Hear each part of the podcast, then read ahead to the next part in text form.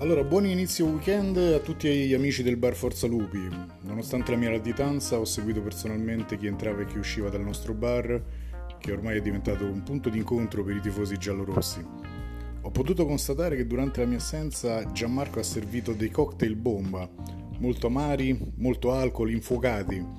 Credo che adesso ci sia davvero bisogno di una camomilla o quantomeno di un caffè aromatico, dolce.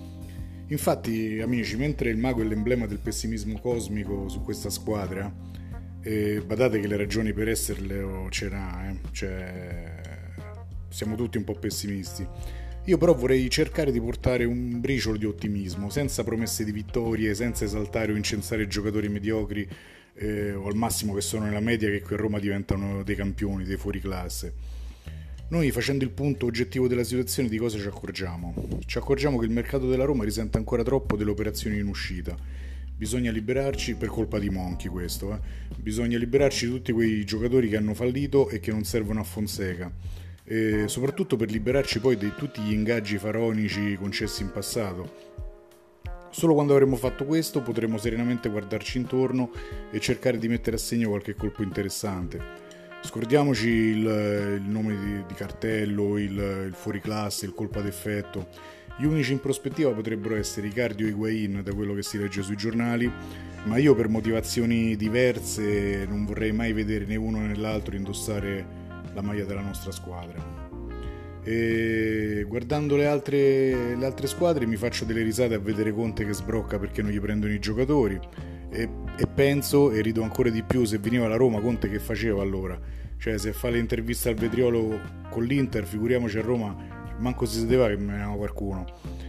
E sbilanciandomi posso dire che l'Inter secondo me è a rischio flop quest'anno per come, per come stanno andando le cose. Perché la Juve e il Napoli sono molto molto più in alto dei nerazzurri come giocatori, come preparazione, come organizzazione.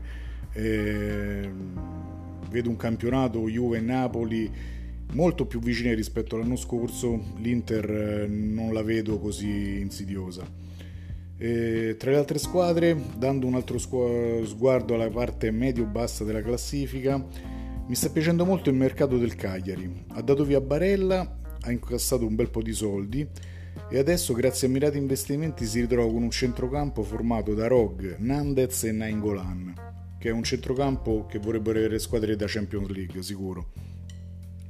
Tornando a casa nostra mi spaventa un po' questa difesa alta che va praticando e predicando Fonseca, specie con i giocatori che abbiamo, cioè finché qui non avremo un difensore centrale veloce e forte, questa difesa ci, ci fa tremare. Le amichevoli fino ad ora non permettono di giudicare in maniera obiettiva la squadra, abbiamo affrontato squadre di categorie infinitamente inferiori alla nostra e in certe occasioni anche con loro si sono visti degli svarioni difensivi. A iniziare da questa settimana, proprio oggi ci sarà un test di livello superiore con Lille, che è arrivata seconda l'anno scorso nel campionato francese, e poi in settimana entrante eh, avremo l'Atletico Bilbao e Real Madrid. Amichevoli per carità, quindi mh, mm, nulla di che, però potremo capire qualcosa in più. Ultimo commento sul calendario, eh, Roma-Genoa e subito la seconda il derby. Magari a vincerlo, non per i punti, ma solo per l'entusiasmo che potrebbe crearsi intorno alla squadra, che ne ha bisogno. A mio parere giocherà un ruolo fondamentale la preparazione atletica, quindi partire atleticamente col piede giusto vorrebbe dire magari iniziare a fare incetta di punti, di entusiasmo, eh, la classica flessione sotto Natale, ma quella ce l'abbiamo ogni anno, e, e poi magari prepararsi al meglio per eh, il finale. Eh, l'anno scorso abbiamo risentito di una preparazione atletica pessima, molti giocatori infortunati, e speriamo che quest'anno vada, vada meglio.